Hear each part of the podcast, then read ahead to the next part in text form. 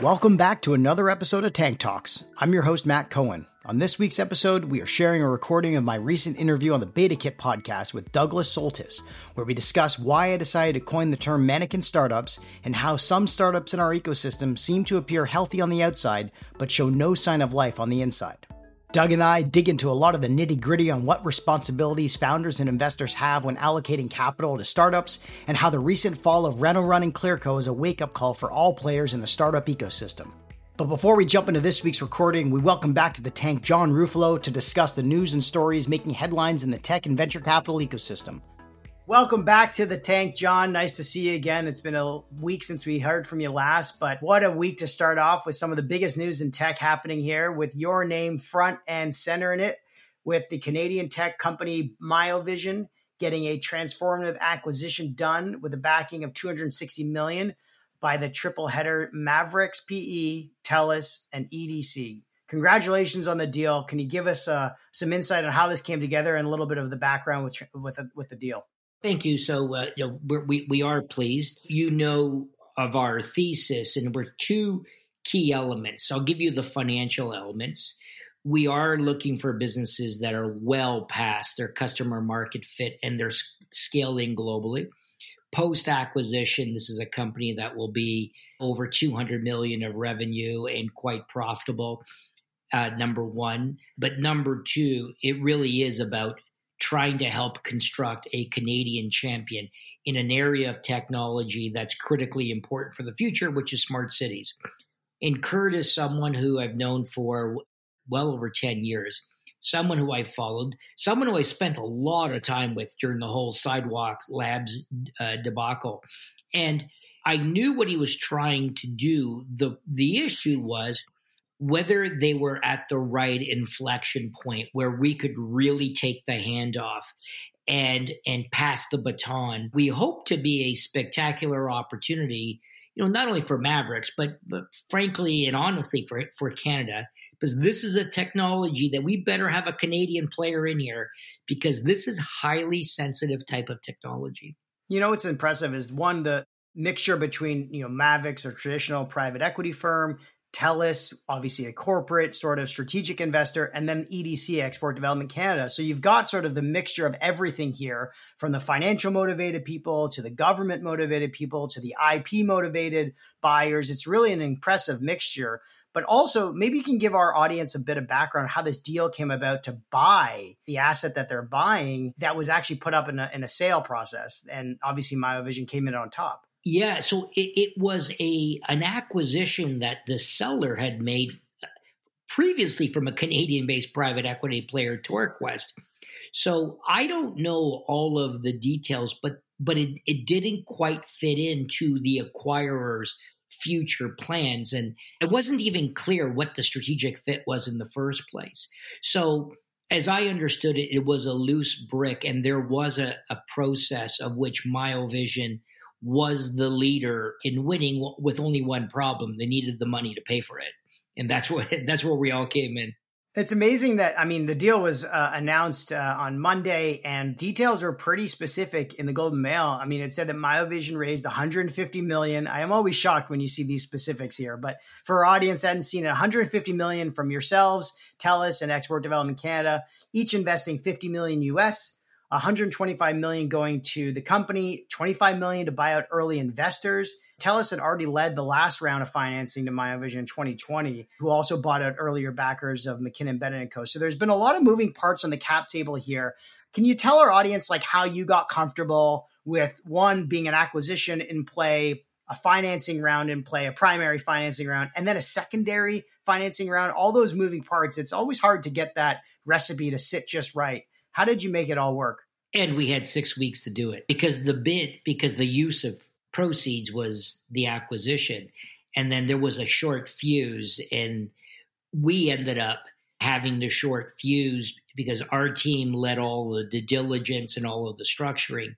So our team, we have a pretty deep bench. We had half of our organization working on the just the structuring of the opportunity. But yeah, I mean, all the pieces fit in nice nicely. Number one, it is predominantly a primary transaction and it's way easier. And I think the the days of 2019 to 2021 where you had a heartbeat and they gave you uh, a crazy secondary, those days are over. And again, where secondaries do make sense is where you're cleaning up the cap table. If you saw the cap table, this is a very clean, not that many investors cap table. And what happens is you don't have these party and uh, you know, I don't like party rounds. So you have a few investors who have a significant reason to make sure that this thing here doesn't go sideways. We have a vested interest.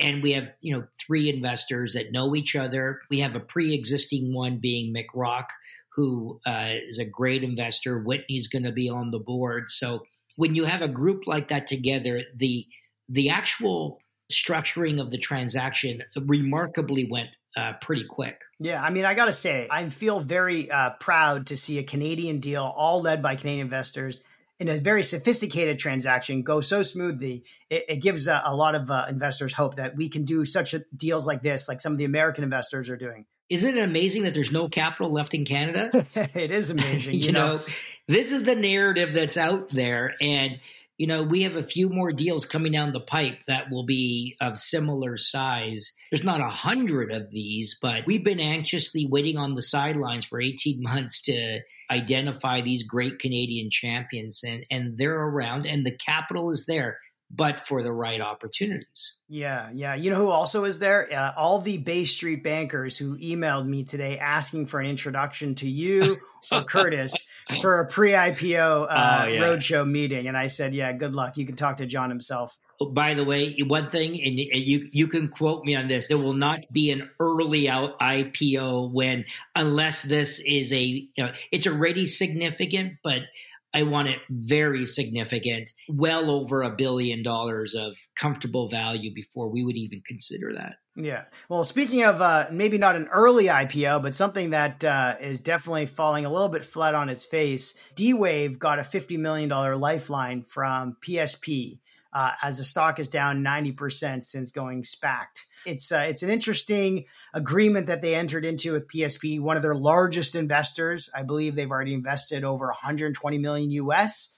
One of their largest investments as a private uh, pension fund in an in a, uh, early tech company. It's kind of crazy. People have been talking about quantum for a while. You know, quantum well being an investor in Xanadu early on, but for a company that had tried to take the earlier go to market route to try to generate revenue, commercial revenue, where a lot of the competition is trying to play the longer game here.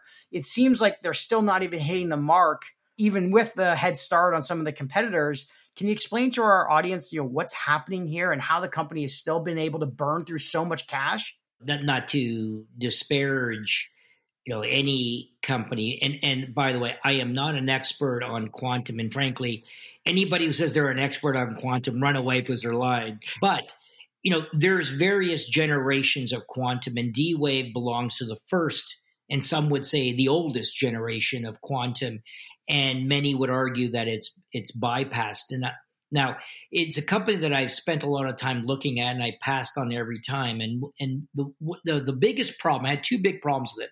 Number one is the commercialization strategy.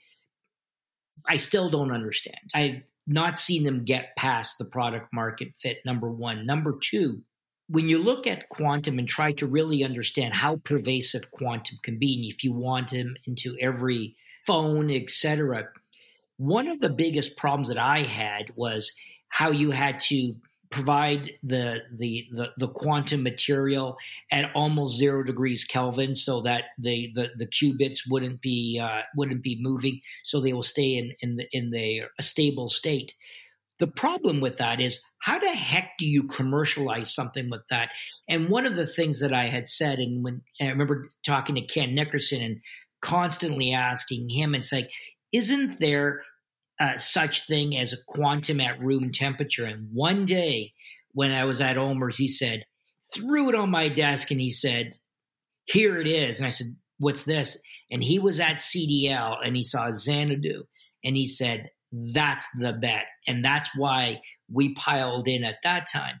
So that's the big advantage, you know, whether it's Xanadu or not, but doing something at room temperature versus the complexity of keeping the stable material, I thought was such a huge advantage that seemed to be quite sensible from a commercialization perspective.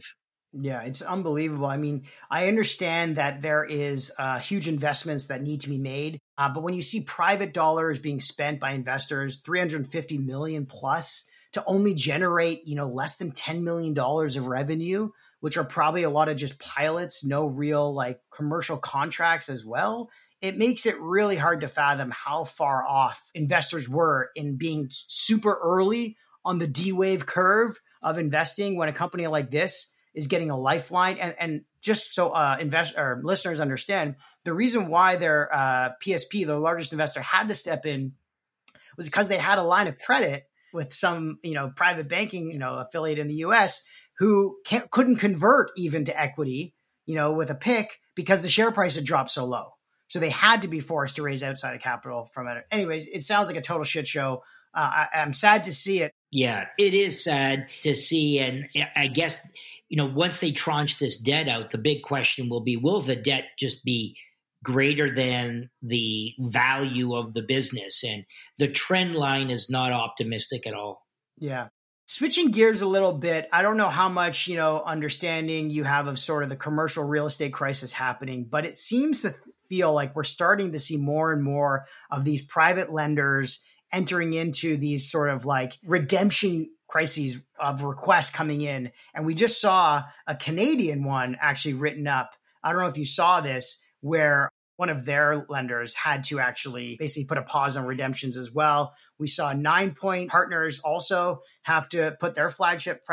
Are you uh, concerned at all? Any of these private lenders out there having a trickle effect across the the capital ecosystem here, or do you think these are kind of one off? large like real estate portfolios that people are just going to have to see be written down 25 maybe 50% yeah i mean I, i'm not an expert on commercial real estate but uh, and you saw WeWork if i understand actually defaulted on one of their uh, properties which was was quite interesting to see even the, the the corporate doing that the day of reckoning hasn't occurred yet on commercial real estate. So let me speak to Toronto there's no question that the amount of inventory has shot right up and the and the soaking up of that inventory is going to take years to to soak up and it will assume that the economy will have to go you know positively higher in order to have new companies to, to, to take that and there's a lot of subleases that are that are going on you have to assume that rent prices are not going to go up, and you have to assume that with the inflation, uh, you're having decreases in NOI. You're not seeing the requisite write downs yet in the commercial real estate industry. So you really wonder what's going on here. And what I understand is a lot of the bigger players are not actually releasing out space if they have to materially decrease the rent costs. Because the moment you do that, you're setting a lower bar and a comp. And so I think that they're holding out there as long as they can. And the moment of reckoning will happen. Whether they've, this is like Silicon Valley Bank, whether you realized or unrealized the lowering the mark, who the hell knows? I don't think it will have a contagion effect. What it will have is anybody who's investing in the whole prop tech, et cetera space, particularly associated with commercial real estate, like y- your investment is not going to turn out very good at all. And it's not an area of focus for a lot of folks now. Yeah, that's a good point. I think a lot of people think, you know, if you're a prop tech or a real estate technology company that services, you know, the larger commercial players, whatever excess capital they have to spend on software just got wiped out because they're just trying to deal with their own actual redemptions and markdowns in their portfolio, right? Yeah. And that's specifically, you know, commercial real estate, right? So then you are, and retail, of course, we already know that story. But industrial real estate, not so much and residential real estate, if you're in a place like Toronto where immigration is just still going through the roof, not so bad either. So I do think it depends which segment of the real estate market you're actually in. Yeah. And before I let you go, John, I got to get your take on this. Elon, again, continues to be a bully, labeling the big bad Canadian broadcasting corporation as state sponsored media. oh, wow. I mean, that really ruffled some feathers here. Did he say state or did he go government? Did he change it to government? No, so so people interpreted it as state funded ah. media, like the CCP, but it really is just labeled as government funded media, which it clearly it is. is. It's taxpayer it funded. True. Yes, it's taxpayer funded, and and now they're putting a pause on uh, using Twitter, whatever that means. So uh, I take it you don't have any problem with anyone labeling something truthful if it is truthful. I have nothing doing that, and and frankly, if the CBC where they're reacting like a petulant child like that, where they can't accept the truth. Let me ask the question to you: Is that is not their brand about the truth in journalism reporting and the moment that there is a call out they they cry and kick and scream give me a break. So i think that this is going to really backfire on them. There is a clear you know large number of people that are are very upset with the use of of the taxpayer dollars people see some of the value, certainly in communities that are in remote communities and they don't have any access to other media and you know the the Canadian content. But that argument only goes so far, and I think that the CBC is playing a very very dangerous game. They just should have ignored it, like most other people do, and just you know moved on and their merry way. But uh oh. Yeah, I mean, they should have just embraced it and said, "Yep, we have government funding. That's how we able to give everyone such great access to Canadian content." What's your point, Elon? That's all they had to say. But nope, this is going to be a, you watch. It's going to be a self-inflicted wound, and so they deserve it. Absolutely. Well, thanks again for joining us in the tank today, John, and congrats again on the transformative Miovision deal. Great, I appreciate it, Matt. Thank you. Now let's jump into the tank for this week's recording of myself on the BetaKit podcast with Douglas Soltys. At the end of last year, in our year in review, we explored 2022's boom to bust progression and made predictions for the new year. You might remember that we struggled to find positives on the horizon for Canadian tech. And that was without knowing that Silicon Valley Bank was going to go belly up. BetaKit has reported this year on LPs unable to honor capital calls, leaving Canadian VCs to pull out or renegotiate deals with Canadian startups one of those startups being Montreal based Rental RenoRun, which recently filed for creditor protection after failing to raise four different rounds to keep the company alive. Most recently, the Globe and Mail has reported that Toronto-based Clearco is looking to raise 20 million USD at a 200 million USD valuation, one tenth of what it was at its height. BetaKit can confirm that we've heard the same numbers, by the way. Look, you know things are bad when pension-backed VCs like OMERS Ventures Laura Lenz are trying to encourage downtrodden founders by tweeting that her firm is still investing. So it's a timely conversation this week with Matt Cohen, managing partner of Ripple Ventures and host of the Tank Talks podcast about mannequin startups, which look healthy on the outside but show no sign of life on the inside.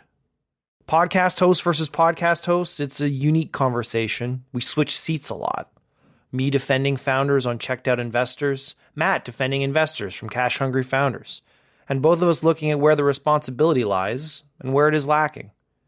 Hint check the board of directors. And look, this isn't a conversation about RenoRun or Clearco or any other specific tech company that has recently been kicked in the teeth. For the last 15 years, money has been cheap and the line's gone up. With it rose the myth of the founder king and the founder friendly VC. Things have changed and many companies are in free fall as the line has come crashing down. So, what comes next? Let's dig in. All right, Matt, some of the struggles a little bit in the stage for founders to identify healthy amounts of capital to kind of fuel their vision, which is, I think, like obviously been a topic of conversation and something that we've been covering on BetaKit. Usually at the the later stages, but I want to talk about this thing because we we were connected on an email thread this idea of mannequin startups. And we've talked about unicorn startups, centaurs, zombie startups.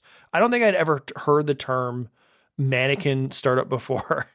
So do you want to like for our audience dig in to this a little bit and then maybe I think we're going to waterfall down and have a interesting conversation about where this goes in relation to the market right now.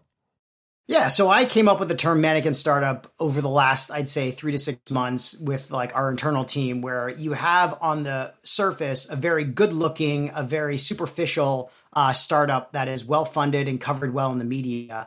But when you start to actually look under the hood and see what there actually is from a fundamental business standpoint, you realize these things are not alive. In fact, they're just frozen in time from the last press release that they had, sitting with all this beautiful facade of a mannequin, but there's really nothing mechanical inside of it.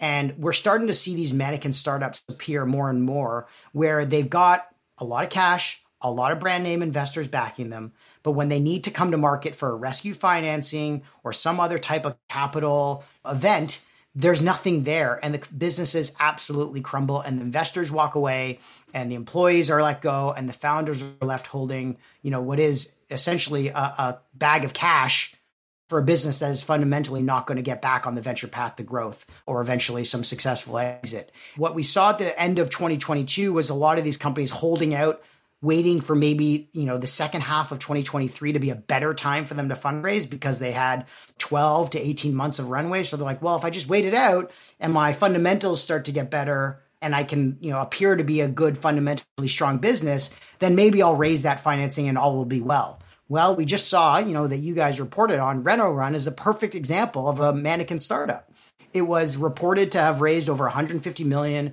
doing over 10 million a month, and you know what they say is recurring revenue.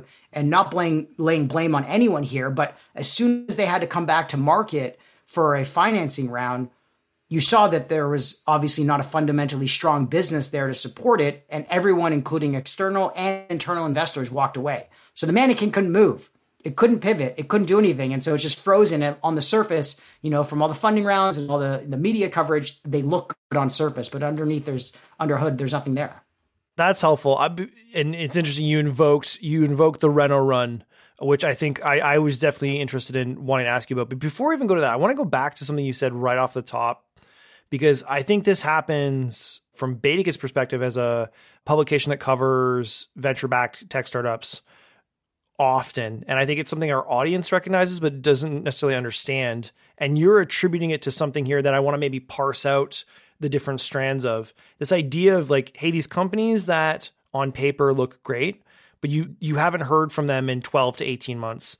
I'm wondering if you could help us separate the companies that are in your parlance mannequin startups because they're not moving, they have no motion, there's there's no good fundamentals there. And then also the other businesses that you don't hear from for 12 to 18 months because they're busy chipping away at their business and tech press in this country or in general is such that you don't really hear from businesses unless they're raising money or expanding or do like we, we get this all the time. It's like BetaKit, you only cover these types of stories. How come you don't cover like this company's growth or these other? And we're like, well, we do sometimes. It's overshadowed by the funding rounds, which usually happen every 12 to 18 months. But that's also the time in which those companies are most likely to come to us and speak. Starting there, let's talk about the difference between the companies that you haven't heard from a while that are doing well and maybe keeping their heads down, and then the companies that you haven't heard from because the last thing that you heard about them was the best thing that you heard. Am, I accurate in like identifying this? Like you obviously track what's going on. You you read BetaKit, you're you know what's going on in the space. Am, am I touched on something here?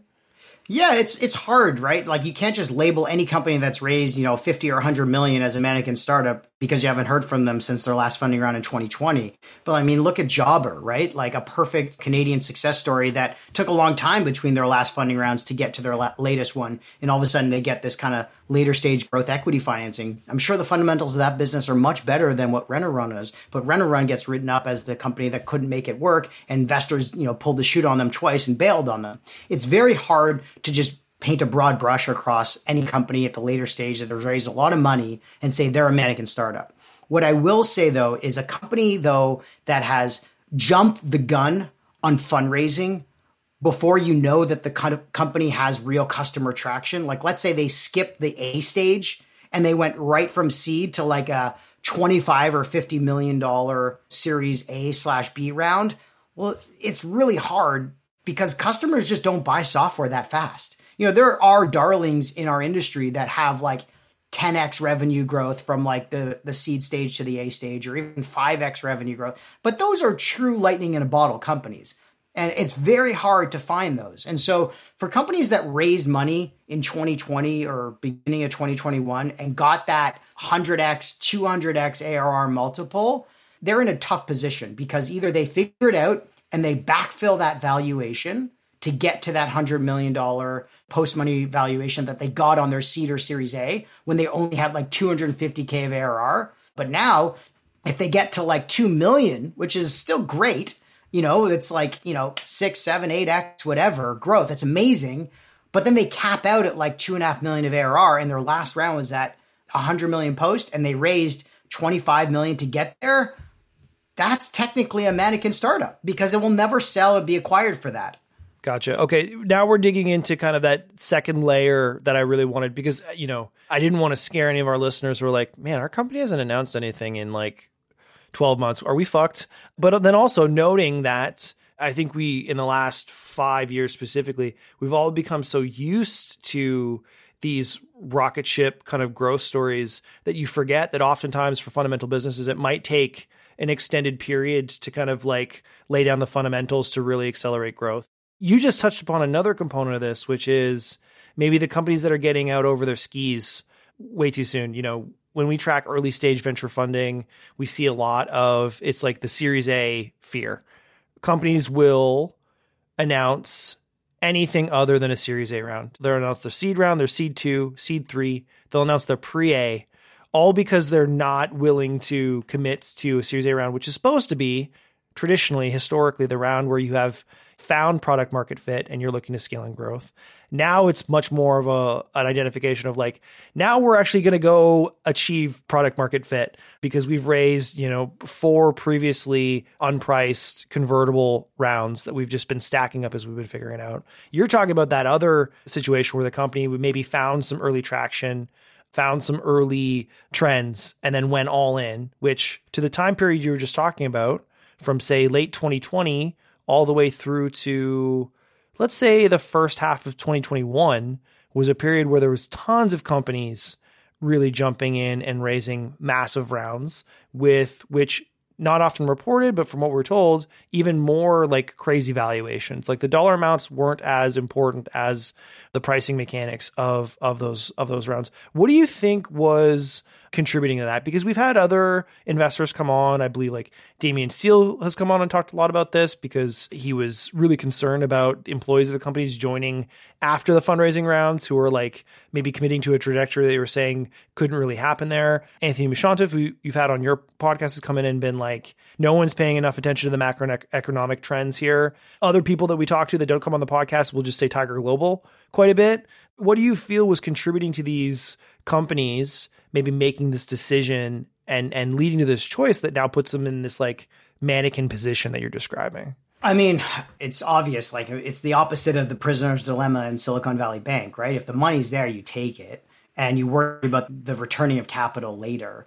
But now, as the tide has gone out and the Fed has raised rates to unprecedented you know, levels in, in, the last recent decade, you know, we see who's wearing their trousers. And so everything's coming home to roost now. But anyone would have done the same thing that every founder did in 2020. I mean, the risk with companies that I always tell our founders is not with the founders at the early stage. It's all on investors. And that's the truth because the founders are getting paid a salary. They're getting to work on a project or an idea that they had that somebody else is spending money for them to work on. And if it doesn't work out, well, yes, the investors get wiped out and the founders obviously lose their equity, but they got a salary for the last few years, not maybe necessarily what they would have made at Bain or McKinsey, but they did get paid for their time. The investors did not.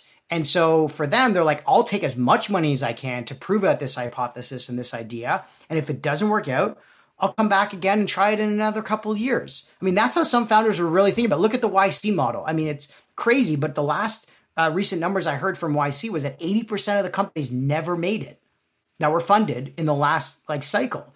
I'll give you another stat that your listeners probably aren't aware of, but I heard recently. of a company, of a fund that has been around for almost 15 years, has seen over 4,000 companies uh, that they've invested in. And of the 4,000 companies that they invested in that did not hit double digit growth, at least year over year, only 10% of them made it back on the venture path. Meaning that if you are not performing to where venture path expectations are supposed to be, meaning double, double, triple, whatever, you're not going to get back on the path. And so all these companies you're talking about doing like the the pre-seed into the seed into the seed plus into the seed plus plus into the seed pair into the seed elephant whatever, those are those kind of companies. They are literally trying to get back onto the path, but only 10% of them will. And so we just saw so much capital getting wedged into this early stage round, hoping that people would get back on the path because money was cheap and basically free. And some did, but a lot of them won't. And now we're seeing exactly that. And I've sold half a dozen companies. I've been in the boardrooms. I've signed off on you know the purchase agreements and been a part of that negotiation with like really tough private equity buyers and strategic buyers it's crazy the difference that a founder has to go through to sell a company than it is to just fundraise for a company and sell like 10% of a business. It's apples and oranges. And I think that's what really is coming to bear for a lot of founders who thought like fundraising at the you know height of the market is the same as like actually selling 100% of a company or exiting a business.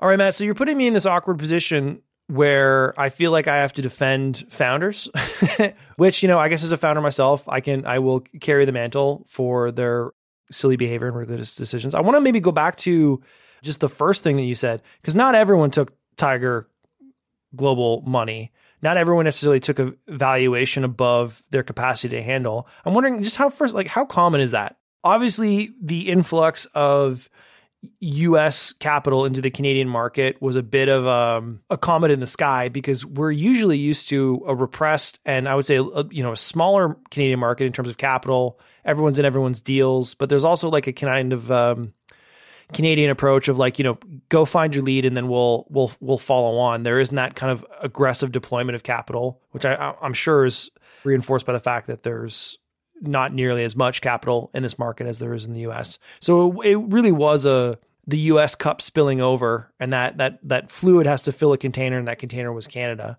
But not every founder was looking to to chase those deals and valuations. How hard is it as a founder? Uh, you had noted before like the number of companies that you had exited yourself to be making a decision that you feel long term might be very very risky for that short term influx or opportunity. Are, are founders seeing it on those timelines or lenses, or are they just like, oh God, think of what the things we can do with this money, or this rocket ship's never going down, baby. We're we're executing exactly as we planned.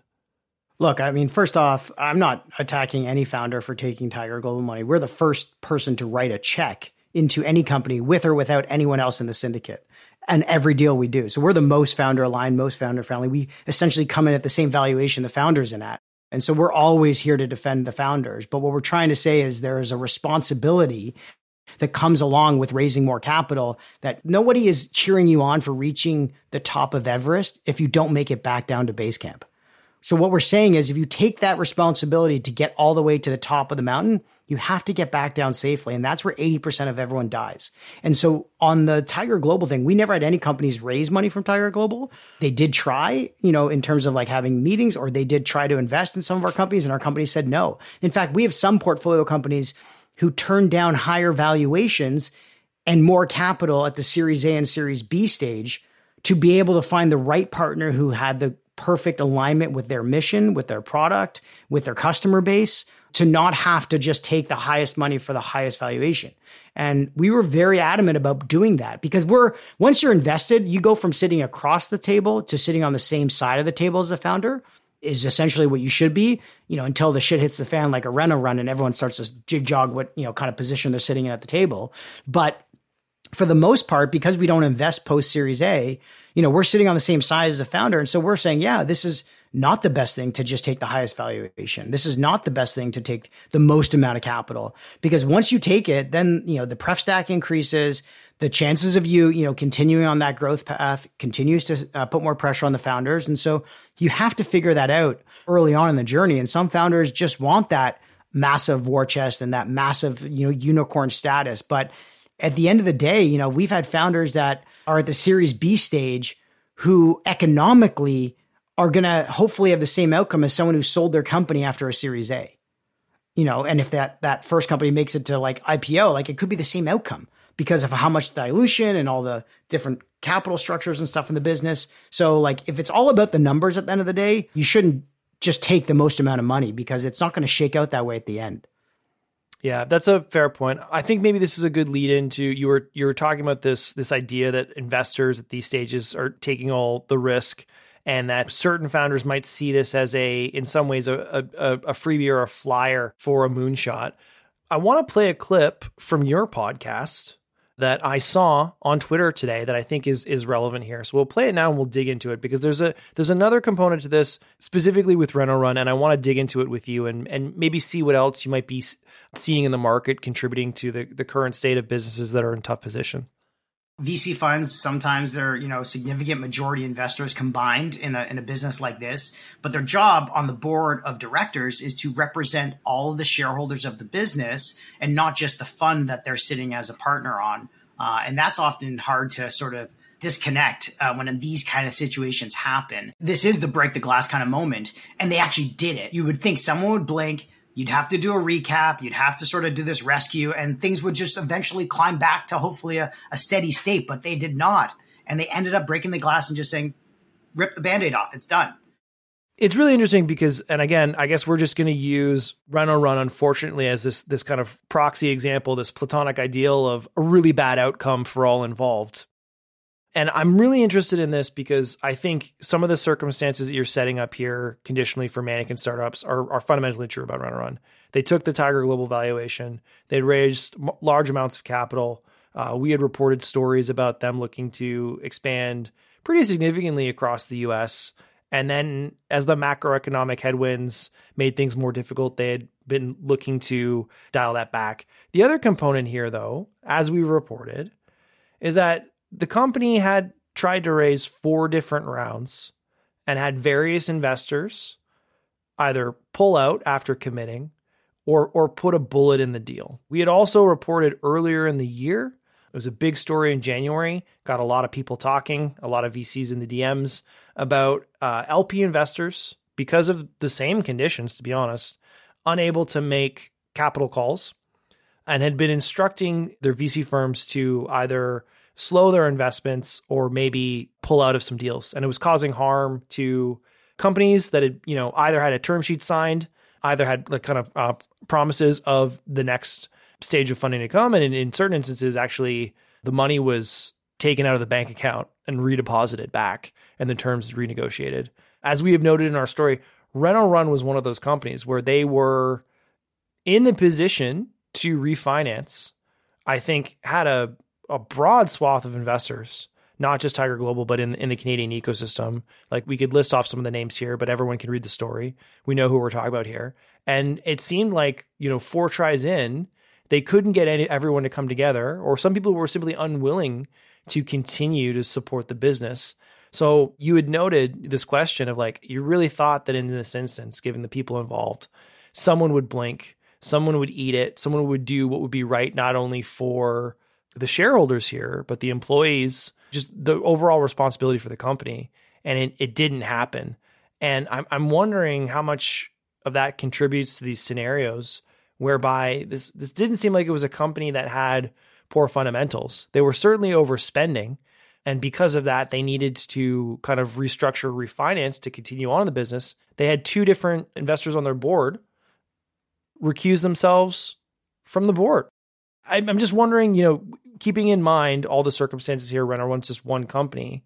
We're talking about investors taking all the risks, but you're also noting here that a different outcome should have happened for this company. And, I, and I'm wondering how you kind of reconcile those things because I feel like there's a lack of leadership from that pool of investors who could, if they truly wanted to, seen this company through if they believed in it. And that just doesn't seem to be the case. Totally. I mean, we saw the same thing, just so you know, with like Citizen App, with Sequoia resigning from the board and everyone getting recapped and everyone getting cut off at the knees. I wasn't in the boardroom, just like you weren't, and we don't know how the conversations were being done uh, all the way through. I will say, if anyone does submit, you know, an offer to invest and even like sign the documents but not wire the money, I mean, that's bullshit. You don't do that. Your reputation is done forever, and you deserve to be called out for that. But we don't know exactly what happened in all the negotiations. You know, maybe the first offer that the insiders put forward on a uh, uncapped convertible note to try to rescue the company, the founder took that and went and shopped it, and then had a bunch of big name investors come and say, "Yeah, we'll top that up," and then walked away uh, and then they go back to the insiders and say, "Hey, we'll take your deal." It's like, well, you just you just leveraged us to do something else that was going to screw us because that clause had maybe a liquidation preference, but at a higher valuation. Like you don't know the nuances, and that's the problem here in this specific example. And so when I say the existing investors, not the new investors, I'm talking internal existing investors, take all the risk when providing capital they're the ones who feel the, the carnage right off the bat. The money is, if the company gets recapped, they lose all their equity and it's just done. You know, if the company is still alive and they're still able to continue operations, like maybe they have to let go of some people, which is obviously terrible, you know, but the founders still continue to perform if they so choose. But you have to also understand that, like, I'm not just saying carte blanche investors can do whatever the hell they want when treating founders with these types of situations, but there is sort of this give and take when it comes to diplomacy and negotiating a financing, which is what, you know, Anthony Mouchantaf and I talked about, which is like someone had to blink here. And the fact that both sides did not find a way to continue kind of shows you they probably didn't have one, a strong business that would even have been able to make it to the next stage if they needed to get out of this financing to get another round of financing.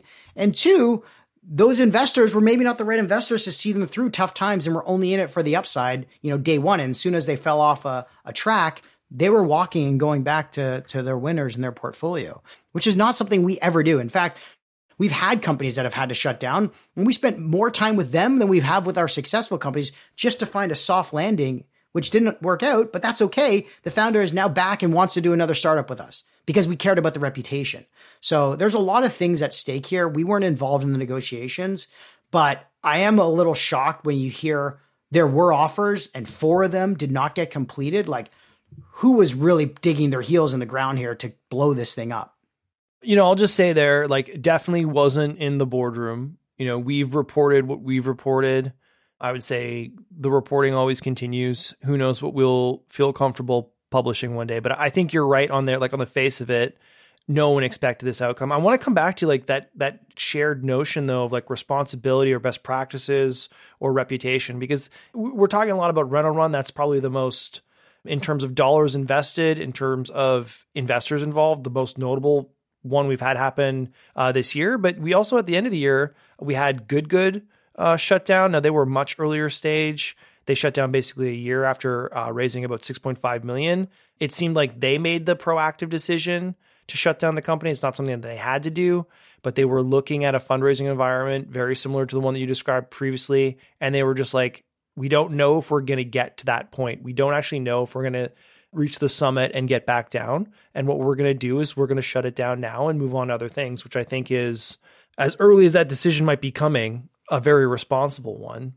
But you talked about this idea of like reputation and and bad behavior. And I'm wondering is it really true that that bad behavior gets called out and this ecosystem will respond in that way given how small and tight knit the venture ecosystem is, how few funds there are, how few LPs there are. And just to generalize this out, do you really feel in the last year or so you've been seeing consistent rational behavior from Canadian VCs in terms of what's going on with their portfolio companies? Or did the whole influx of US capital mess this up? Like, I'm just really wondering here because, again, for whatever happened, RenoRun did file for creditor protection with a list of investors in that company that I think any other Canadian company right now would take if they could, if they could raise money from those people. And I, and I'm wondering if there if there was bad behavior there, or if there's just if just nobody was willing to blink.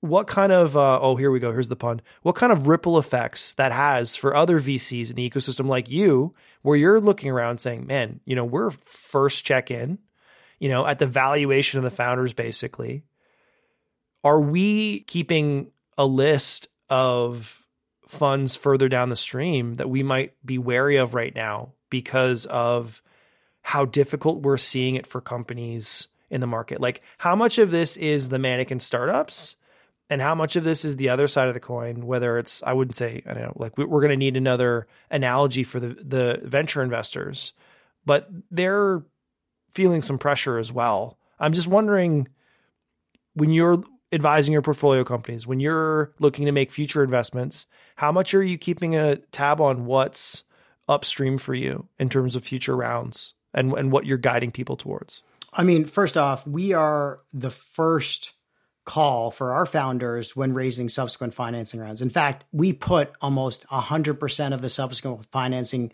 rounds and introductions together for our portfolio companies. So we 100% keep a list and have a pretty broad network of US and Canadian VCs that lead follow on financing rounds that we would like our founders to work with. Obviously, it doesn't always shake out that way, but I can give you examples of, you know, companies in our portfolio that had a lead investor on the A and then after a few quarters of missing a beat, you know, they kind of turned their shoulders and just went back to their winners and their portfolio. Of course, we remember that because when shit hits the fan and the company needs to get some support, they're calling us as the pre seed lead when they should be calling the Series A lead. But the Series A lead is just not really around for them because they got so many other, you know, things to worry about that are going to make them more money. And so, absolutely, we're always thinking about who we should find the right partner for. And luckily, we have found a lot of great partners for us. But I want to uh, position a question back to you, Doug, because we always say like the the investors are the ones holding the cards here. Well, there's stories actually going around right now in the ecosystem of companies that raised a shitload of money during the last hype cycle with very little revenue to justify it, but they're sitting on boatloads of cash. And the investors who led those Series A rounds or Series B rounds are saying, you know what? Your business is not going to make it based on the revenue and the traction you have. So why don't you just give us the money back? What would you do in that situation if you were the founder, Doug? Great question. And I, I love that this has become almost like us starting to try to put some jigsaw puzzle pieces together of what's really going on in the ecosystem here, because I think the situation you described is one we are directly familiar of with certain companies let's start from first principles here and then maybe walk down. If you're going to hold to that the investors are taking all the risks, then you have to be committed to the idea that once you've deployed that capital, that capital is gone and you're hoping it comes back one day in some return. If you love something, let it go and it might return at a higher valuation later. I also think, you know, one of the things that we're what we're discussing here, whether it's in the instance of RenoRun or in some of the large US companies we've seen in the past couple of years that have had even more dramatic n- not to compare them but like we, we were seeing with FTX and stuff like that. Beyond all the reasons why they fell apart there's there's always that one variable that they all check off which is maybe not the best board governance maybe not the best oversight maybe not what if they control the board as the CEO well, this is this is this is a great question, right? And this is what I'm leaning to, and and I'm wondering if some of the of of the two sides of these coins here of we're seeing where maybe founders are trying to push forward and they're not getting the support or maybe the VCs are like this isn't going to work and the founders are just like well we're going to continue to sit on this money and pay ourselves salaries or give ourselves some dividends or something like that. Like i'm wondering if we are reaching the end of the era of the Mark Zuckerberg just back the founder the founder is the visionary. And we're going to go back to a, a prior era of you have the initial founding team, which has a vision, which has an early product. And then at a certain point, they get replaced by responsible leadership that comes and helps scale businesses. We haven't seen a lot of that in the last 10 years. And it certainly hasn't been positioned as a win or the next stage of a company. It's usually seen as like a dramatic failing, right? When when founders have stepped back. But we have seen some Canadian founders in the last couple of years step away, whether it's Ryan Holmes at Hootsuite, Dax Dasilva at Lightspeed, uh, and that was a much more natural occurrence in prior tech generations. Clearco on a couple occasions. Yes, I, I think that one's a, under a little bit more duress. But it, it, used to be that you'd have this founding team at a certain point become the chief innovation officer, the CTO, or something like that, still driving forward the part of the business that they cared about. And then when someone was responsible for actually driving the business forward. And I'm wondering if what we're describing here is a lot of different circumstances where there's a misalignment between the people on the board who's in control of the vision and their level of commitment to what happens. Like even even to the point of SVB, like there's been some incredible reporting in the last couple of weeks where like it was presented to SVB leadership that the projections were looking very, very risky. And then they just changed the projections. right? Like there's a great Washington Post story out right now that, that, that we can link to for people, but like I'm sure everyone's consuming all this SVB stuff. So to, to your point, like in, in terms of what would I do, I, I think it's it's a question of the level of faith that I had in in the business, in the opportunity, and continuing it forward, knowing that I've given up something to get this capital, and I would say in good faith, looking to use it to still deliver on that promise or deliver on an initial outcome. I think it gets more difficult at later stages. Early on, if this is an experiment that you're trying and it's not going to work, that you see a lot of people like returning the capital, trying again in good graces. I think again past that A stage, the B stage, if it's like if you're sitting on large pools of capital and the ARR isn't looking so good, it's a very different consideration. But again, aren't these the type of hard conversations that the board is supposed to be having? But that's my point, Doug, is that's what I'm saying. If the media portrays the VCs or the investors as the ones who control the entire situation from either succeeding or falling apart, when you have a founder who controls the board, and let's say they raise $60 million on a series A on a couple million of revenue, and they've spent 10 million of it to pay themselves and their team, but they haven't really seen any success, and they still have 50 million in the bank. And all of a sudden the investors are sitting there like, hey, we don't have actually board director rights. We're like a board observer or we're just a friend of the board, but we really think you're not going to be able to get to that valuation on the next round, you should probably return that money and play for the next at bat with a new startup instead of trying to hold it back. And therefore, the investors are still looked at as the negative person here when really it's the, the founder is controlling the board, controlling the vote, controlling the capital. And so you see how it comes at it from both sides when it comes to the capital, like kind of flowing back and forth between the stakeholders, the shareholders, and the founders. Yeah, no, I, I think I think you're really hitting upon something. I, I would say one, I can't wait for us to stop recording so I can or see if you're willing to name the company. And, I'll say this now for anyone listening who was a Run investor, a Run employee, Eamon himself, the founder. You know, we're using this as a talking point for conversation about a really difficult time for a lot of Canadian startups and understanding what best practices are and maybe what what the failing of that looks like you know, Matt, I'll say there are, I think, very few companies in Canadian tech with that level of founder control. When I was using the Zuckerberg example, the only really like prominent Canadian tech company that has that level of like super control is Shopify. Like right now, but that was voted in the last two years or less. Yes, but exerted through the will of the founding team and then supported by the people that were there. I, I would say there's a lot of other VCs. This is such an interesting role reversal, man. We're we're completely switching chairs here. I've got the VC being like, what happens? What happens when investors don't have board control?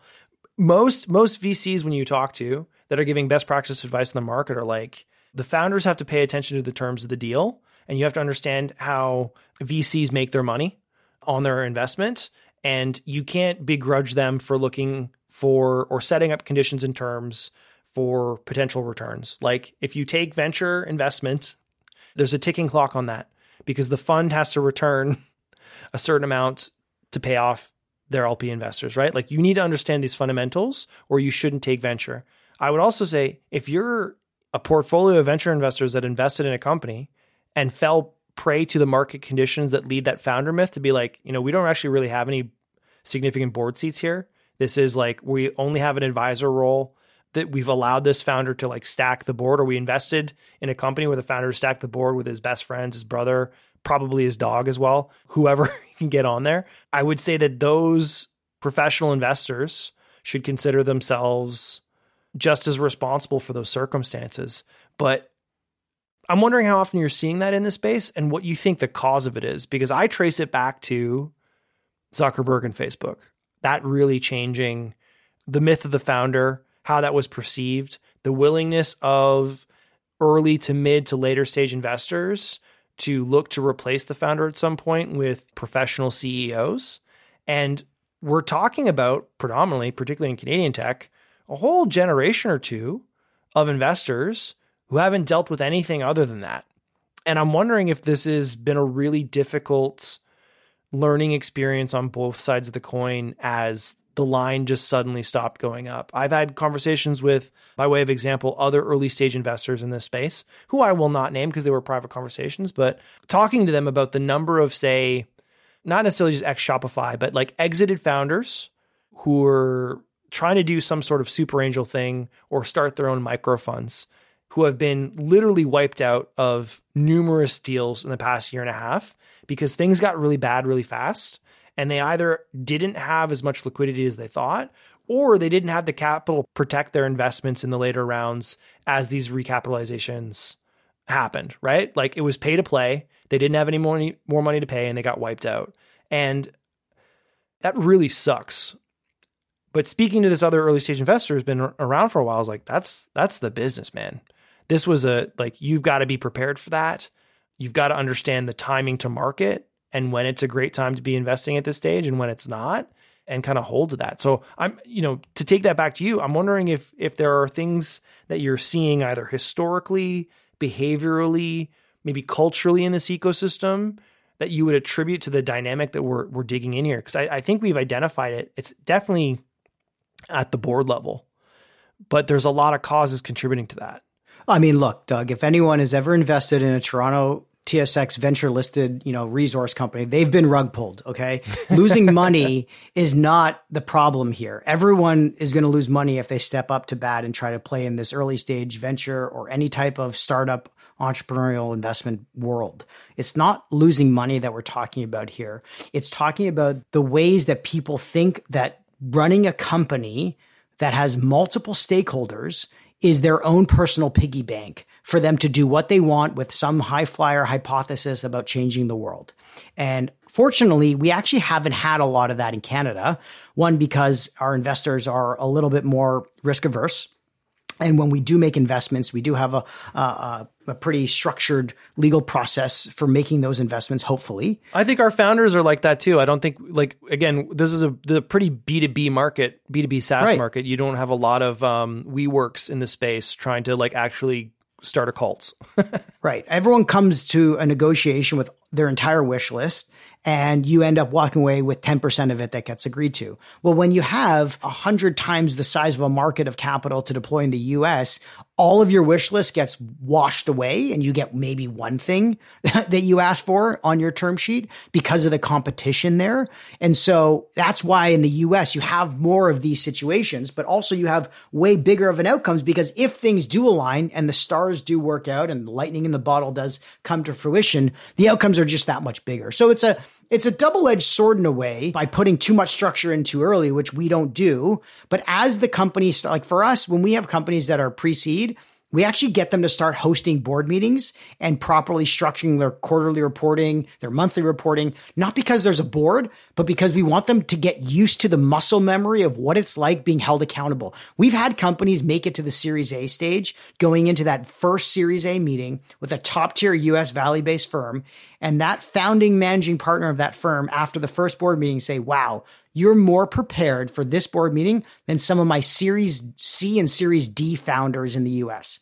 And that was a huge pat on our back because we knew that putting them in that position early on to think about board responsibility, reporting cadence, all those types of things is the right way to succeed in this like convoluted market. And I just don't think investors put enough kind of pressure because there's so many other things trying to figure out product market fit, you know, go to market strategy, all that kind of stuff early on.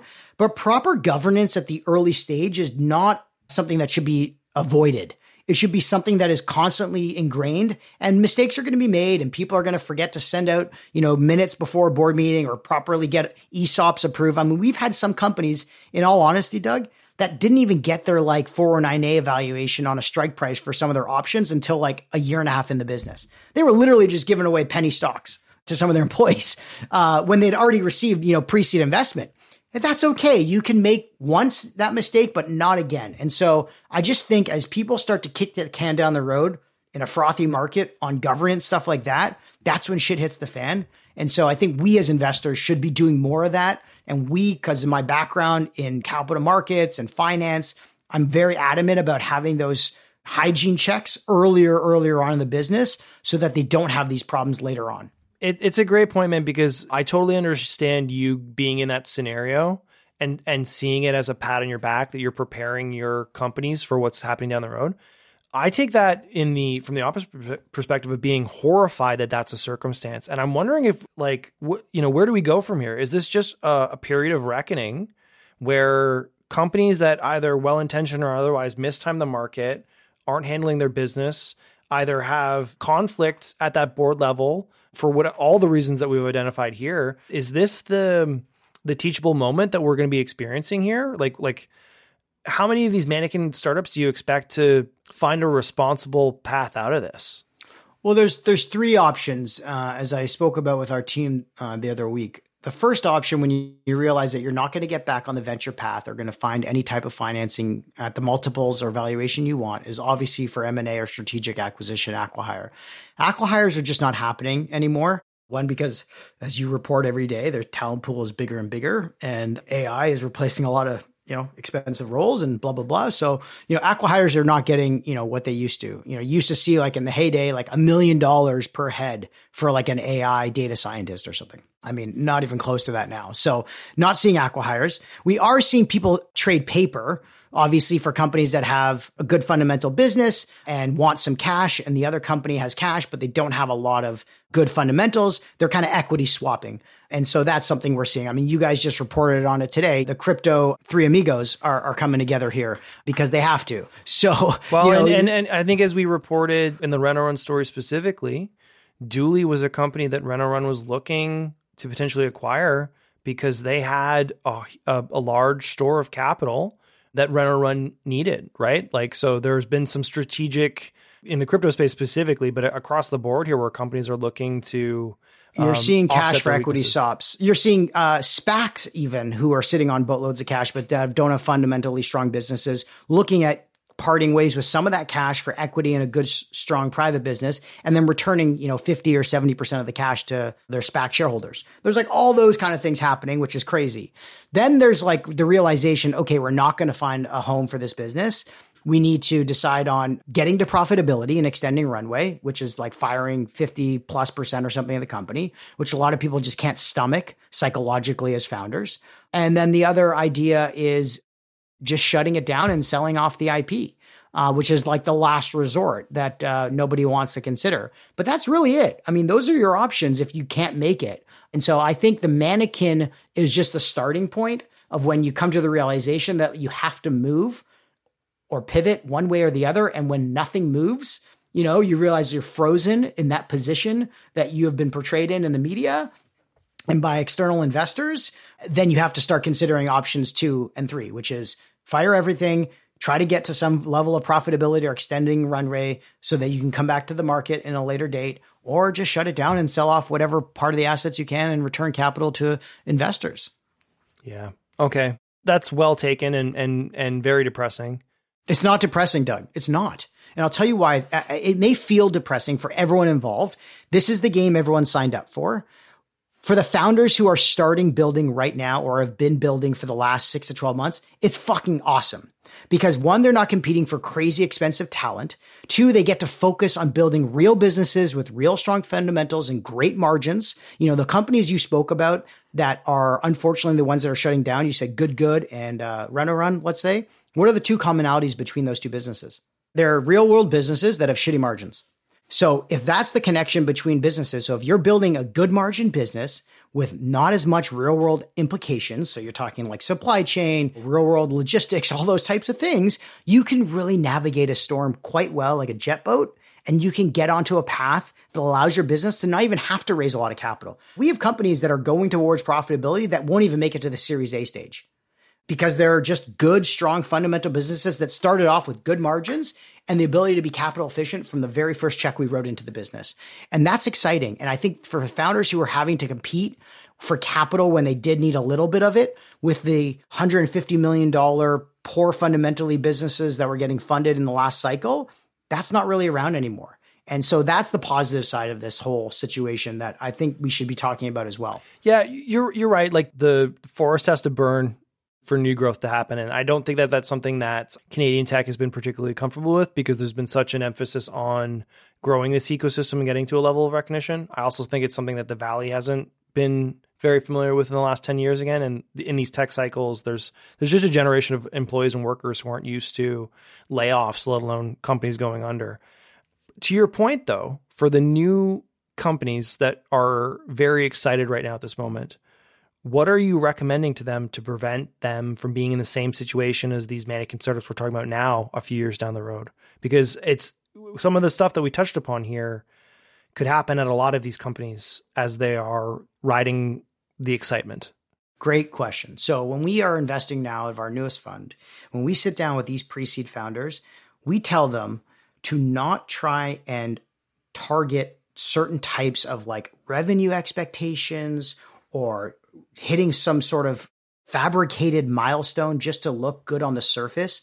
We want them to spend the first like three to six months really understanding the problem they're trying to solve and understanding how to build the right product to solve that problem as they start to scale. The traditional ways to build a, a, tech startup, right? Not trying to get over your skis too fast, not just trying to chase growth for the sake of chasing growth and put a bunch of salespeople on the force to try to like, you know, get sales up, but realizing your CAC TV is like totally screwed up and your your capital efficiency is just totally ass backwards. Like that's not the way to build good fundamentally strong businesses anymore. So in fact, when we, we see companies now that are pitching us with like a million dollars of revenue, we actually get a little scared of that because one, they've been around for like four or five years, so they've obviously plateaued, and they've got like eight, nine million dollars sunk into this thing already before they even got there.